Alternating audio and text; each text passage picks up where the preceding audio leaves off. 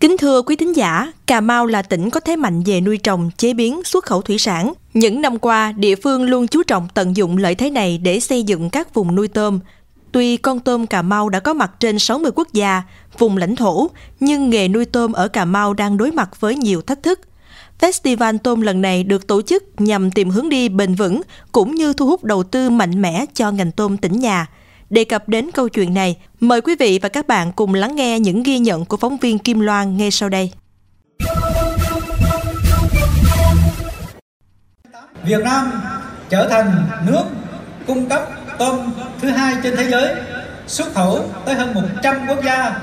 Riêng tỉnh Cà Mau đã đóng góp hơn 1 tỷ đô la Mỹ về xuất khẩu tôm, chiếm 28% cả nước và duy trì ở mức 1 tỷ đô la trong 3 năm gần đây. Khẳng định của Phó Thủ tướng Chính phủ Lê Minh Khái tại lễ khai mạc Festival Tôm 2023 đã cho thấy triển vọng tươi sáng và còn đầy tiềm năng khai thác của ngành tôm Cà Mau. Tại ngày hội, hàng nghìn sản phẩm liên quan đến chuỗi ngành tôm được trưng bày. Nhiều chủng loại tôm được nuôi dưỡng từ mầm đất và nước, được đánh bắt từ vùng biển Cà Mau, được trưng bày, giới thiệu như một sự khẳng định vị thế, thương hiệu, chất lượng tôm Cà Mau. Anh Mai Tiến Sĩ, người dân Cà Mau cho biết khoảng ờ, 400 tới 500 gram là là thuộc dạng là bự. Thì nói chung là nó là loài bản địa của mình. Thì môi trường thì ờ, nói chung là ở Việt Nam thì ờ, đa số là nó ở biển ở vùng biển ở phía nam của mình. Rồi sau đó mình khai thác về. Rồi sau đó để cho đẻ ra tôm bốt, rồi để cung cấp ra thị trường cho bà con.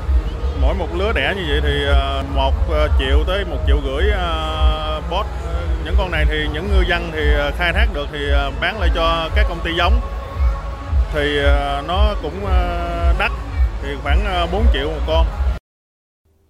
Đất mũi Cà Mau được mệnh danh là vựa tôm của cả nước vì có ngư trường rộng lớn trên 80.000 km vuông và một vùng đất ngập mặn ven biển màu mỡ để nuôi tôm.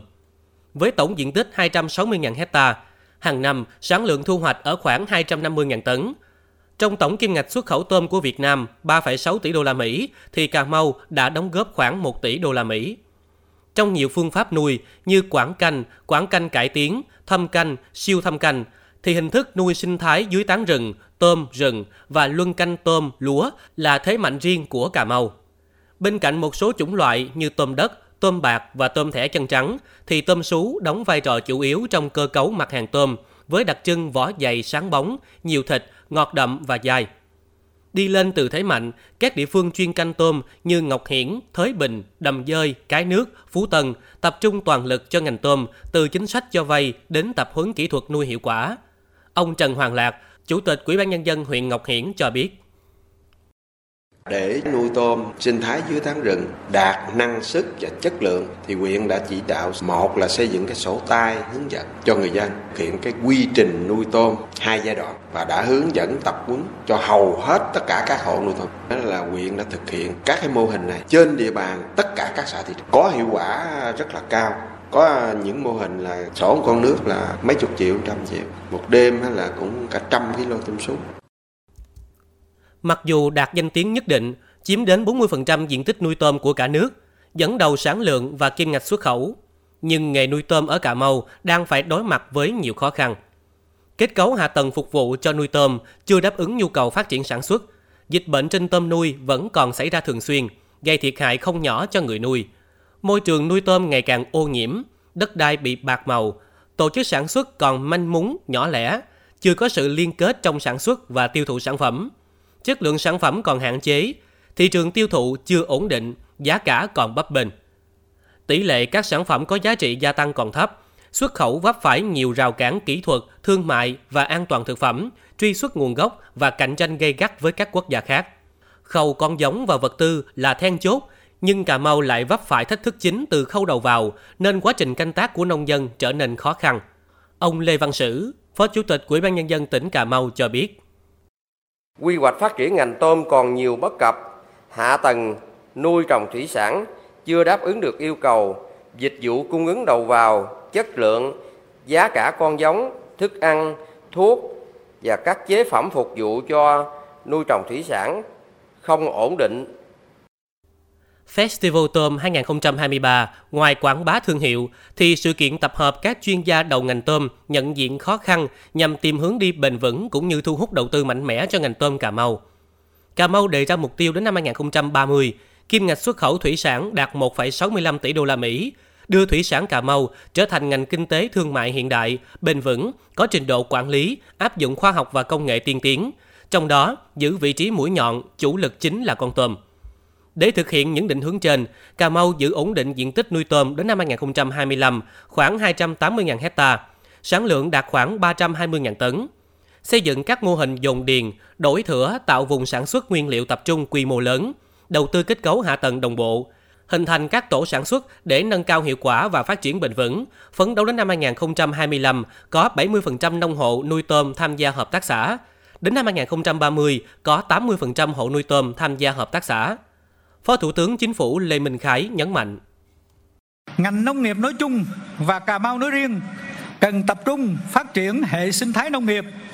Trong đó có hệ sinh thái ngành tôm, xây dựng kinh tế xanh, kinh tế tuần hoàn trong nông nghiệp, góp phần bảo vệ môi trường, giảm phát thải nhà kính, khuyến khích khởi nghiệp, đổi mới sáng tạo và đẩy mạnh chuyển đổi số trong nông nghiệp, đa dạng hóa thị trường xuất khẩu vân vân.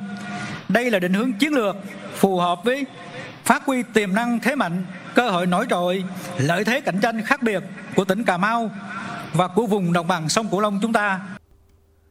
Cà Mau cũng đang tranh thủ sự giúp đỡ từ các tổ chức phi chính phủ thông qua các chương trình, dự án và các hoạt động hỗ trợ kỹ thuật, tư vấn chính sách để góp phần hoàn thành kế hoạch ngành hàng tôm tỉnh Cà Mau thời gian tới.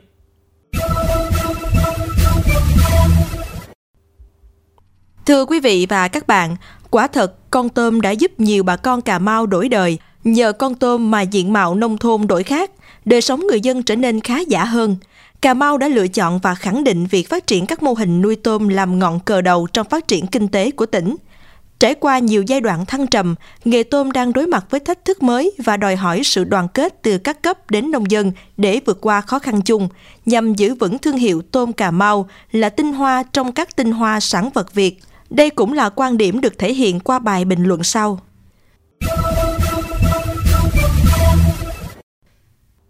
Tổ quốc tôi như một con tàu, mũi thuyền ta đó, mũi Cà Mau. Để trở thành vương quốc tôm, nghề nuôi tôm ở Cà Mau đã trải qua một hành trình đầy khó khăn mới đạt được diện tích 260.000 hecta tôm nuôi. Từ năm 2000 đến nay, tỉnh đã thực hiện chuyển đổi trên 160.000 hecta đất trồng lúa kém hiệu quả sang nuôi tôm. Sự chuyển đổi cơ cấu sản xuất từ nông ngư nghiệp sang ngư nông nghiệp là sự chuyển đổi đúng hướng, kịp thời, phù hợp với điều kiện tự nhiên, tiềm năng, thế mạnh của tỉnh và phù hợp với yêu cầu, nguyện vọng của nhân dân, mang lại hiệu quả kinh tế cao. Con tôm đã cùng người nông dân vượt qua nhiều khó khăn, thử thách để vươn lên làm giàu. Trong từng giai đoạn, con tôm và người nông dân có những bước thăng trầm khác nhau. So với các tỉnh trong khu vực và cả nước, Cà Mau đã tạo được nét riêng độc đáo là vùng trọng điểm về nuôi tôm sinh thái, được khách hàng của nhiều nước trên thế giới quan tâm, ưa chuộng. Cà Mau đang nỗ lực nắm bắt cơ hội để tiếp tục đột phá từ ngành tôm. Nhưng trước nhiều khó khăn, đòi hỏi địa phương phải kiên nhẫn và sáng tạo hơn. Để phát triển bền vững chuỗi liên kết ngành tôm Cà Mau, bộ ngành và chuyên gia đã gợi ý cho tỉnh.